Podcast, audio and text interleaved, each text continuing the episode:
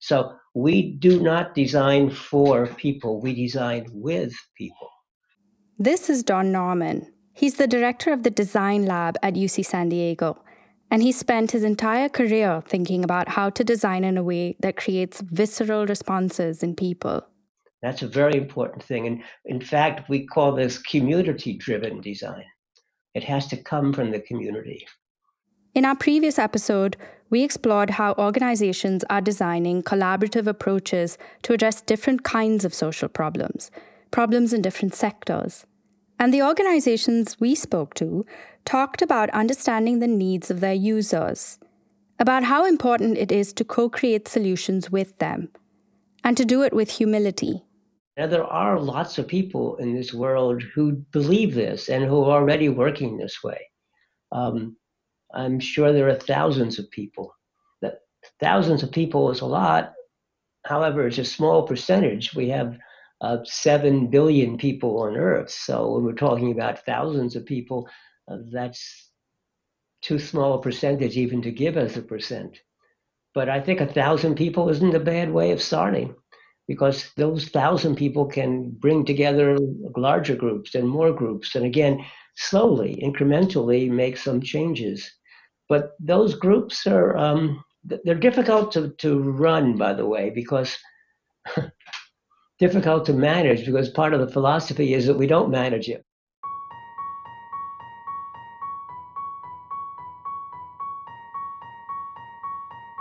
Welcome back to Sea Change a show about societal change in a digital interconnected world. I'm Radhika Vishwanathan. And I'm Samyukta Varma. This podcast chronicles the work of governments, civil society organizations, social entrepreneurs, philanthropists, and design thinkers, all working to solve social problems at scale. In this episode, we find out how do you build ecosystems for social change? What kind of support does it need? Many new initiatives bring the citizen, the state, and the private sector together. What can we learn from them? What can we learn from networks about the best ways to govern these systems? All this and more in our final episode of Sea Change.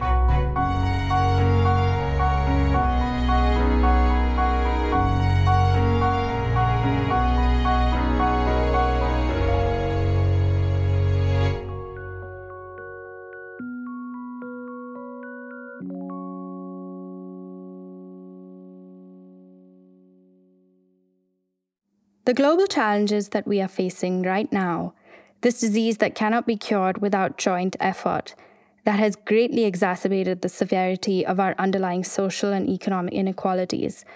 This challenge needs ecosystem frameworks. This pandemic that is upon us, we really don't know how long it will last. We also know that it's probably not the last pandemic.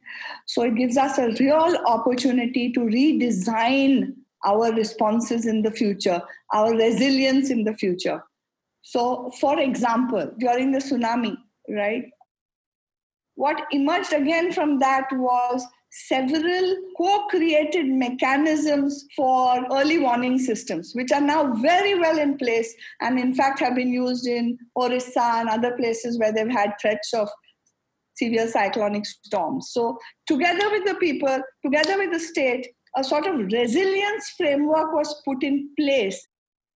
Rohini Nilekani is the founder chairperson of Arghyam Foundation, and as a philanthropist, she is keenly interested in how collaborative systems accelerate social change for the better. And while we know that disasters bring together the energies of the development sector, what is the way then to effectively respond to this disaster given its complexity and scale? So, look, what did we see when, as this pandemic started to unfold? Who were the first responders out there? It was the Samaj. It was Samaj based institutions. They were right there at the door of the people who are falling sick, helping them to go to hospitals, making sure they had food and rations. Why did that happen so quickly? Because there is automatic trust between the citizens and the Samaj based actors and institutions. And I think trust is the key word. How do we deepen the trust in government institutions? How do we reduce the recent friction between Samaj organizations and state organizations so that they can work more effectively together uh, now and for the next times to come.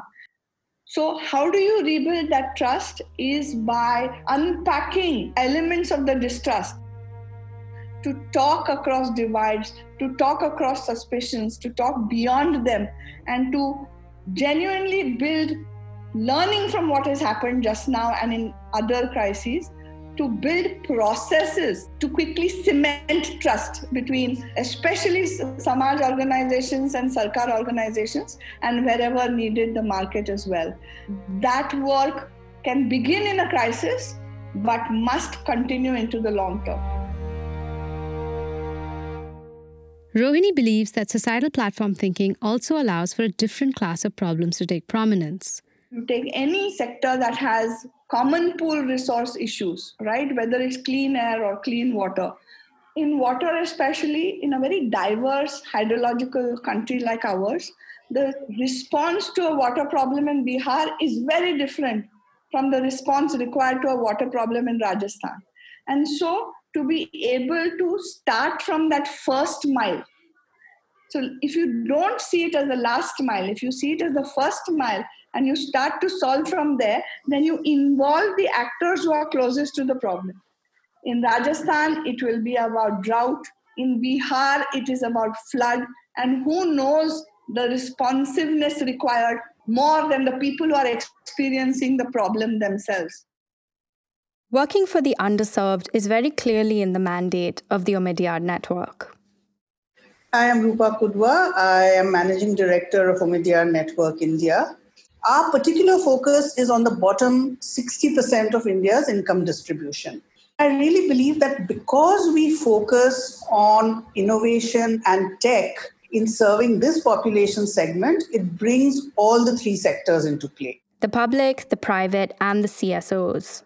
So, that is really speaking to the fact that you can create highly affordable products catering to a population segment where traditionally people have believed that it is not possible to build large, viable, and valuable businesses. The challenge of addressing the needs of this group has a strong technological component. The massive proliferation of smartphones in India, where data costs are amongst the lowest in the world, has meant that businesses and governments can access this population much more easily than they could do before.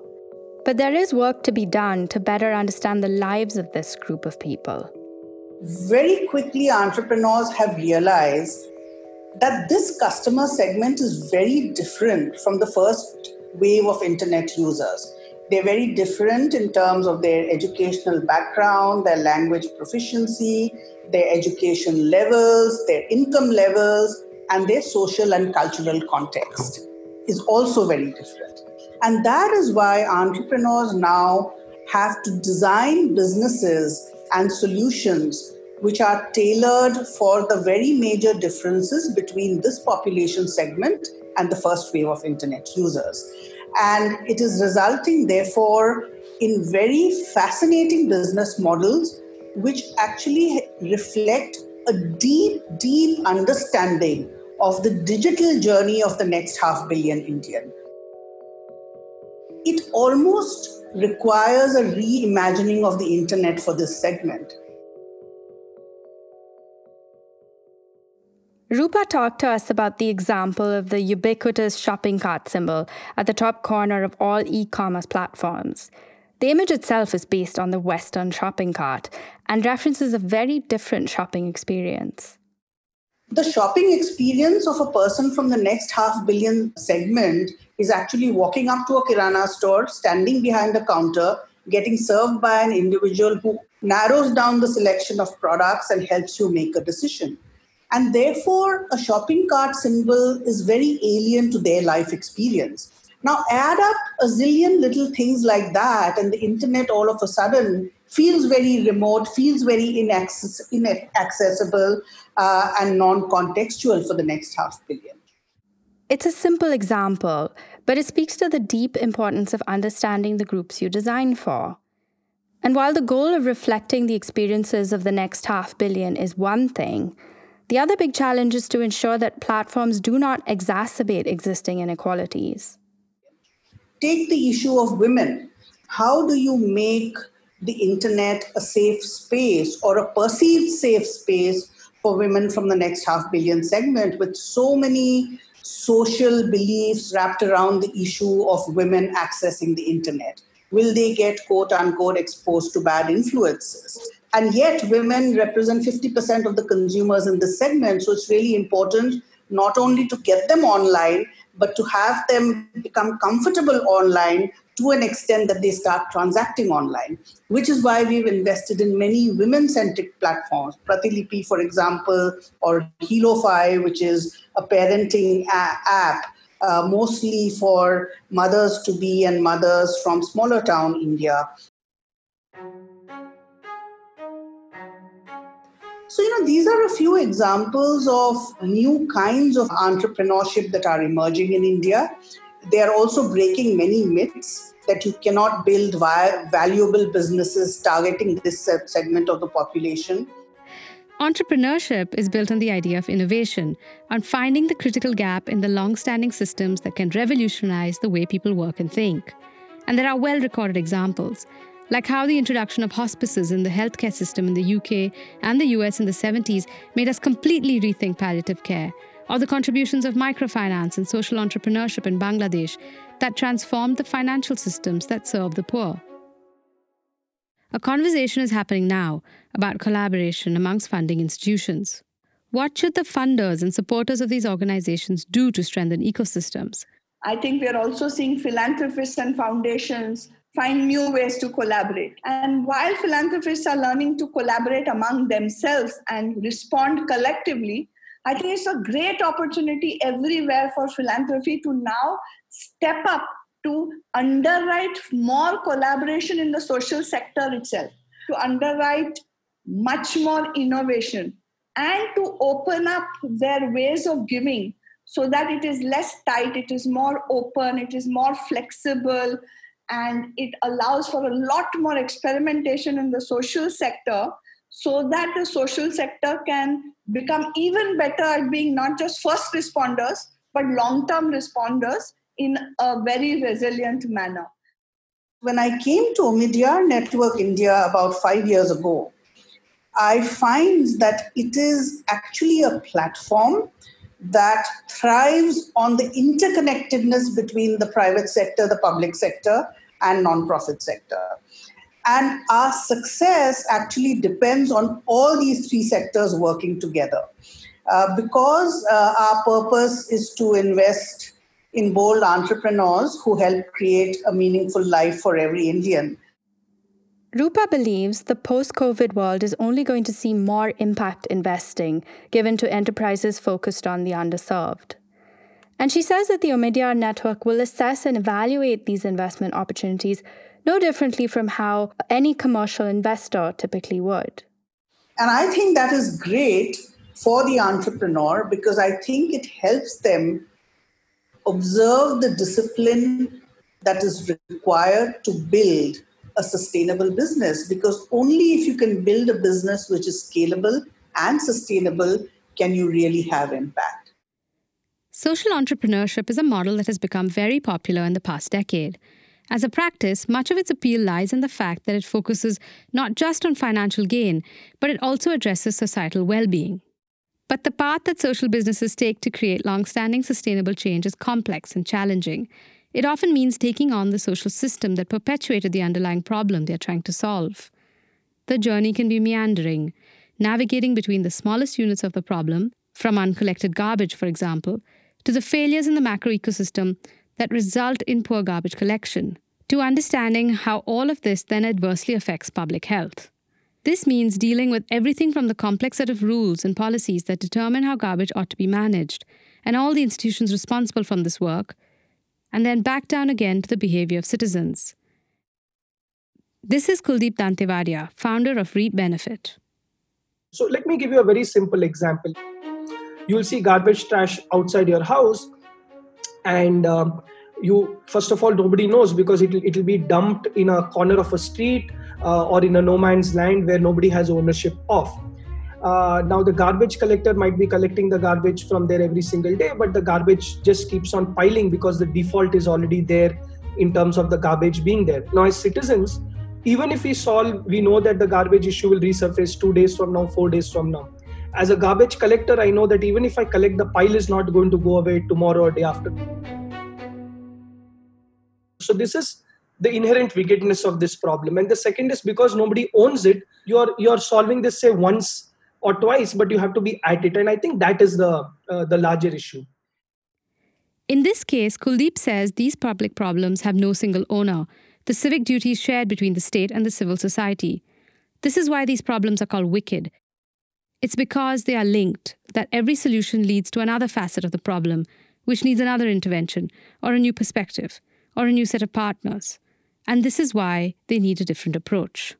I think we look at public problems uh, in, in, in very cognitive ways. So most of the times we think of solutions uh, which are very you know cognitive, rational, intellectual in nature. But these problems are more dynamic, needs more of a hands-on approach and to be at it. Reap Benefit is trying to recast the relationship between the citizen and the government to deal with civic problems. Working from the other side, from the perspective of the state, Srinivas Kathikithala is a senior official with the Government of India and he currently is the establishment officer and additional secretary at the Department of Personnel and Training, working with professional development and training for civil servants.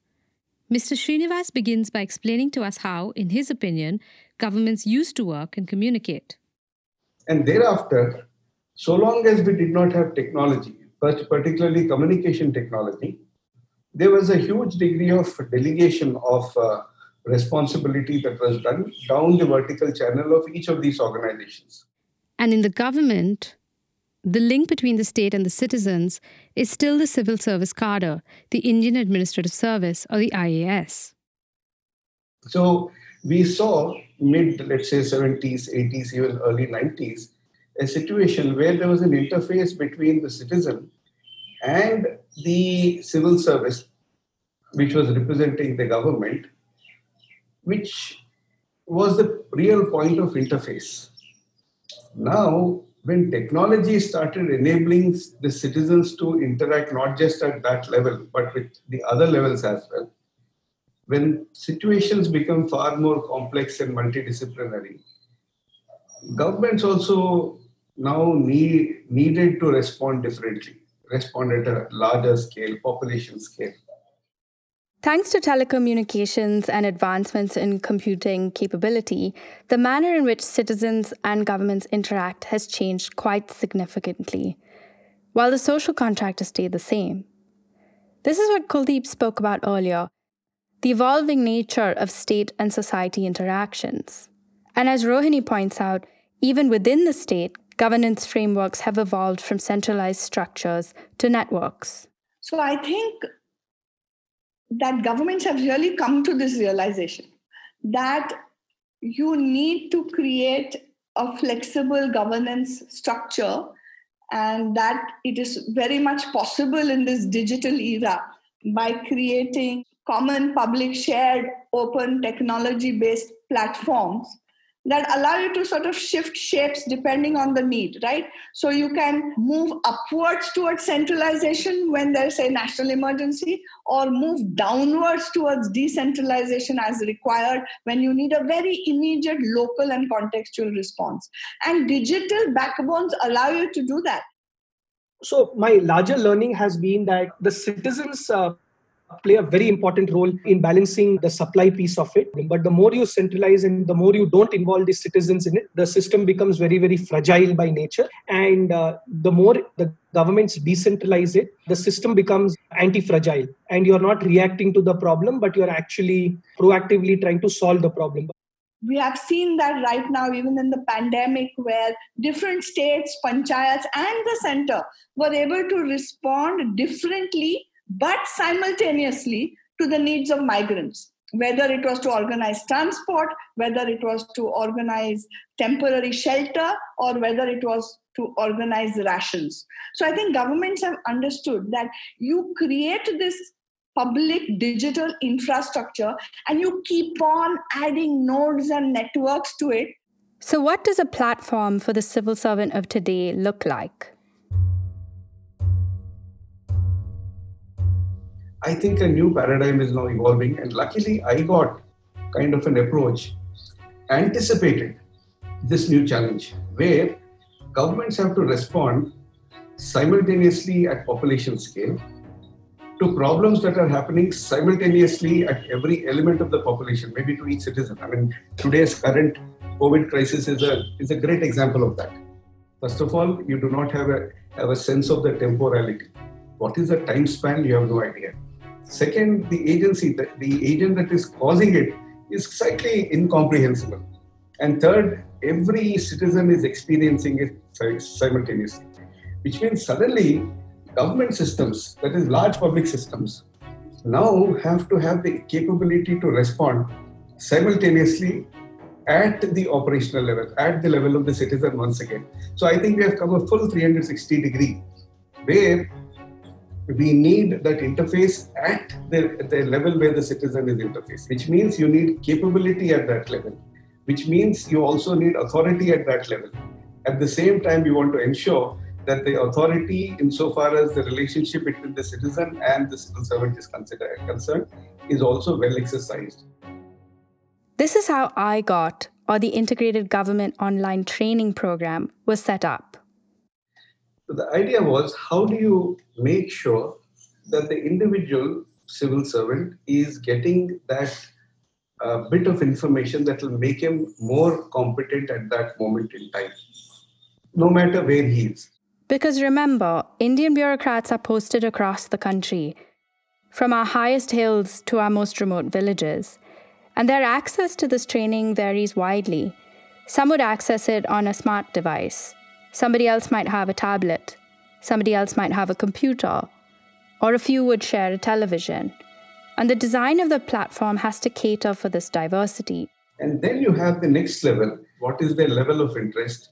what is the level depth of knowledge that they need at that instance which means you're giving again a, a kind of a democratic uh, choice where you're allowing that individual to choose what is the level of information i need to absorb for this moment for me to deliver this so this is the architecture which responds to a large large uh, challenge and a huge numbers of uh, civil servants so this therefore the way this has been uh, designed is with the ambition of responding to the needs of an individual civil servant no matter where, map to the requirements of a citizen no matter where.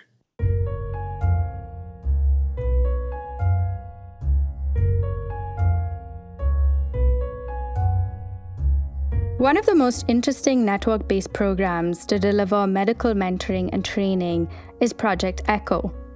What began as a local program in New Mexico to help community health centers diagnose hepatitis C, it has now become a worldwide movement for democratizing knowledge in medicine. We talked with Dr. Sunil Anand and Dr. Kumud Rai from ECHO India. Here's Dr. Anand. ECHO India is a not for profit trust, was formed in 2008 and it actually leverages video conferencing technology for capacity building of healthcare workers.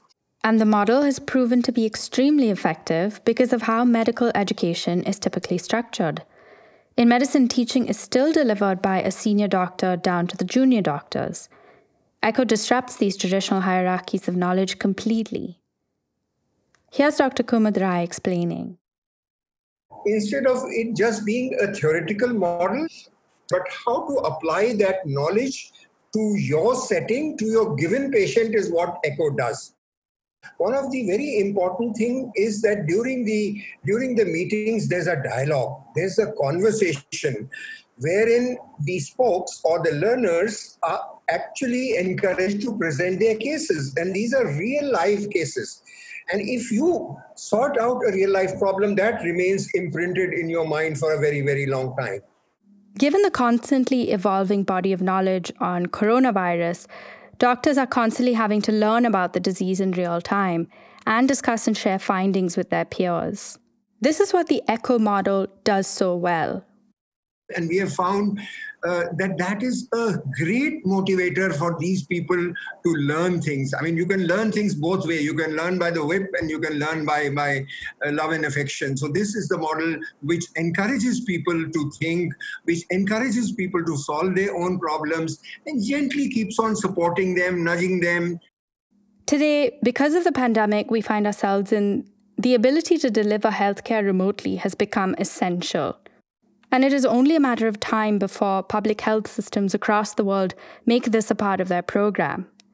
Now, when this thing hit, we keep a daily record. And you know, we have crossed more than 600 clinics in this time. So, all our staff, or most of our staff, is supporting these clinics. And as we said, in some of them, there are literally thousands of people joining. In one, there were more than 5,000 people who joined. Echo's model has been surprisingly effective at responding quickly and adeptly, and has demonstrated how it fits into ecosystems for public health. When we spoke to them in May, Echo had already trained thousands of key medical workers, over 255,000 of them, 70,000 doctors, 150,000 frontline workers, and had created a platform for them to constantly share and learn. One of their early trainings was on the appropriate use of ventilators for the disease. And this kind of training is not theoretical, it cannot be learned from a textbook. It needs to be taught live, taught by one doctor to another.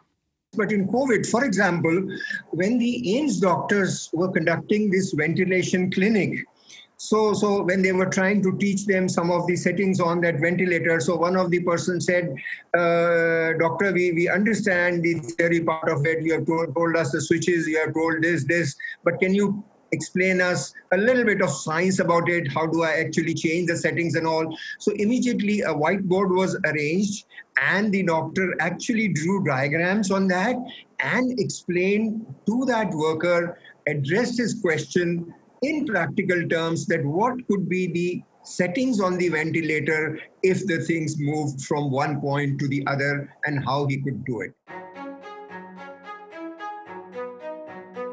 This is kind of versatility of the model that you can use this virtual training. If it's a pure webinar, you never do it. At best, you put some slides and uh, a slideshow and that. But here is in real time, you can address the problem immediately, explain the science behind it in an interactive manner so that the person is satisfied that he's understood that thing. So I think that is one of these great strengths of the model that apart from being a pure didactic model, it is a very interactive model. Echo's success is really about understanding how to scale learning after all, their tagline is move knowledge and not people. How would you get this model in where people are not being taught? We're not disseminating information. We are helping you implement the best practices. That's the big difference it makes. So let's say if it wasn't there, how would you connect? How would you train such a large number of people face to face? You cannot do it. Right? Now, it's not only video conferencing. The ECHO model, by coming in and sorting out your problem. That's how you will learn, right? Platforms like the ones we've talked about over this season, Digital Green's FarmStack and Diksha, the teacher training platform, adopt the principles of an open public good. This means that they create value for all users and allow for participation by actors. Open infrastructures help different ecosystem actors co create solutions that can reach millions of people. In other words, while a solution solves, an infrastructure helps different people solve. So, when we talk about an open digital ecosystem, it has three layers. First layer is the public digital infrastructure itself. The second layer is what we refer to as the governance layer. And this is the layer which is really vital in protection from harms. And then you have a third layer, which is the community layer, which is very important to ensure that the public digital infrastructure that is created just doesn't remain a white elephant, but actually gets used, that the community engages with that infrastructure to build new solutions. And also, the community engages with that infrastructure to make sure that it is protecting users and, and the public at large from harm. This question is critical. How will it enable and empower or limit the possibilities of individual actors in the system? Sangeet Paul Choudary is one of the foremost platform strategists and a co author of the widely read book Platform Revolution. He says that the answer lies in thinking about openness and control and on the importance of managing both. The reason I find uh, the, the topic of uh, digital public goods and digital public infrastructure so interesting is because there are always two sides, two perspectives on any digital public goods strategy. There is the perspective of large scale enablement and empowerment that is possible by uh, applying open digital public goods and by proliferating them. And there is the, the contrasting perspective that whenever something is open digital and public, there's a potential for a complementary control point to be created. And if you are a regulator or if you are somebody who is interested in the success of the ecosystem, you need to ensure that those control points do not exploit the ecosystem at any point. So, why is it important to ask and address this question right now? Managing these two perspectives of how digital public infrastructure leads to large scale development, large scale empowerment, but at the same time, it, it has the potential to create large scale dependence. It's, it's that tension, and that tension uh, is at the heart of a lot of uh, debate today from thinking of how to achieve the UN's sustainable development goals using digital public goods to thinking of antitrust actions against large platforms. All of this is fundamentally around this tension between uh, openness and control. You can build greater agency within a system when you design with the intention for stakeholders to jointly own and contribute. There are many perspectives on how this could play out. Sangeet brings up Wikipedia, which is one of the greatest examples of distributed editorial co curation. They've had to rely on the reputation system to such an extent that despite being a platform, the governance has become a hierarchy. Instead of the hierarchy being in an organization, it's spread across the ecosystem, but it's still very much a hierarchy of a few hundred people around the world who control the workings of Wikipedia. So the challenge with uh, uh, designing access and um, decision rights uh, as reputation systems in a platform is that eventually you start losing the advantages of uh, an open public infrastructure and you start retreating into traditional organizational models, top down management. You start retreating into all of those traditional frameworks. But there are ways to offset these effects. When you scale in a system like this, some level of hierarchy emerges, which in turn can limit agency and initiative. But when designing the governance framework, are there ways to make sure the scaling up continues to encourage and support the contributions of all? Sangeet explains one possible way forward. Because the power of individuals within a big system resides in their reputations, their relationships with collaborators. One way of thinking about governance is to base it on peer recognition. What's really important in uh, especially in, in building a societal platform kind of a model is to really think through how you would design reputation as a completely peer-to-peer peer-owned resource.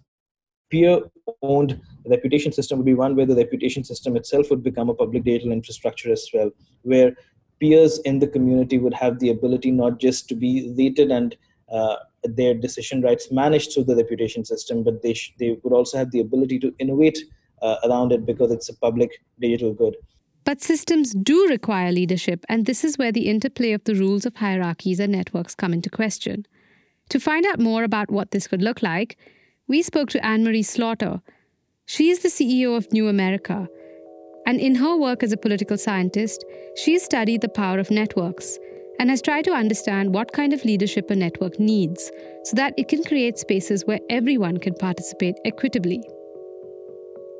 Clarifying the goal is hugely important.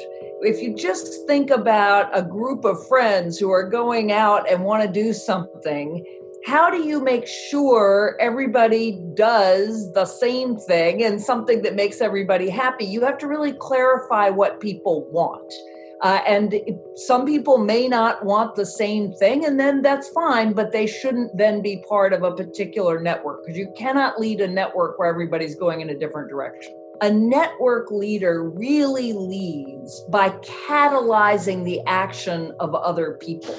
And again, you cannot command it. You cannot say, I want this done by that day, you know, or you're fired.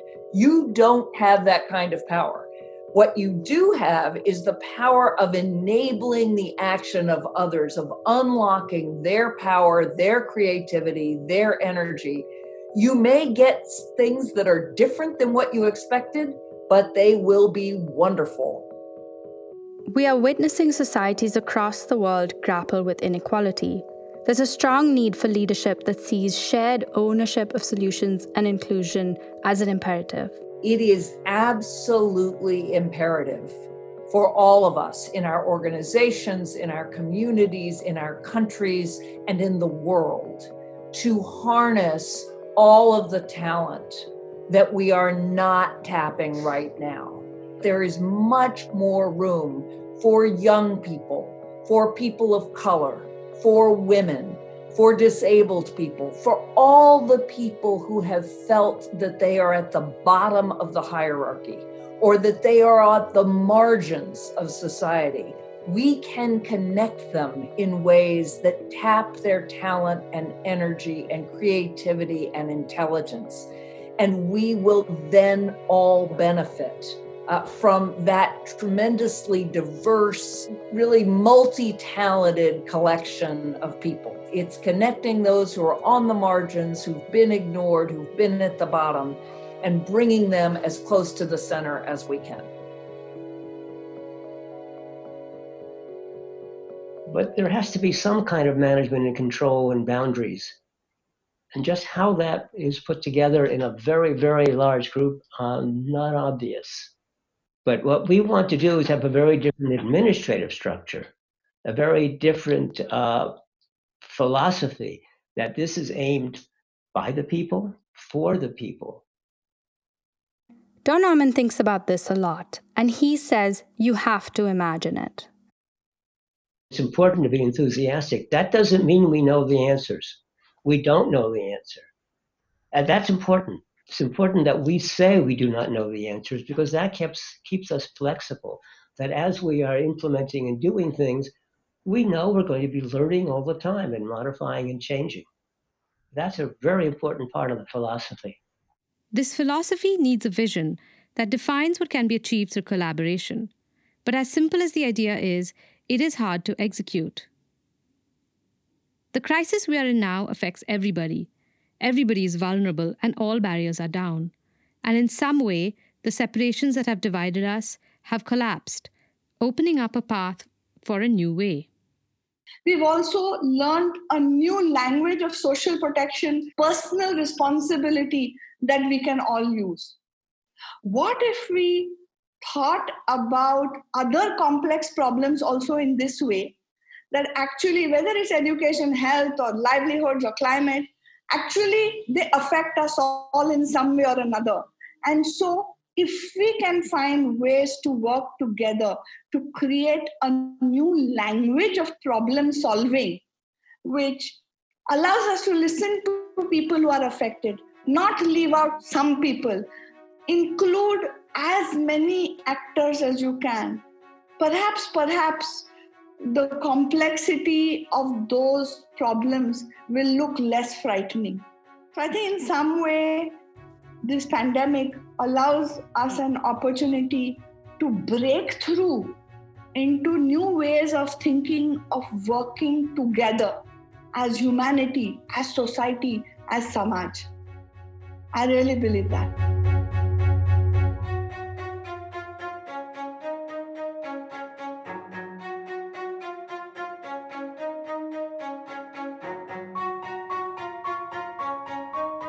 Thanks to Rohini Nilekani, Anne Marie Slaughter, Don Norman, Sri K. Srinivas, Roopa Kudva, Sangeet Paul Choudary, Dr. Kumud Rai, and Dr. Sunil Anand, and Kuldeep Dantewadia.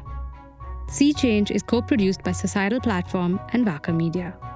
For more information, go to societalplatform.org.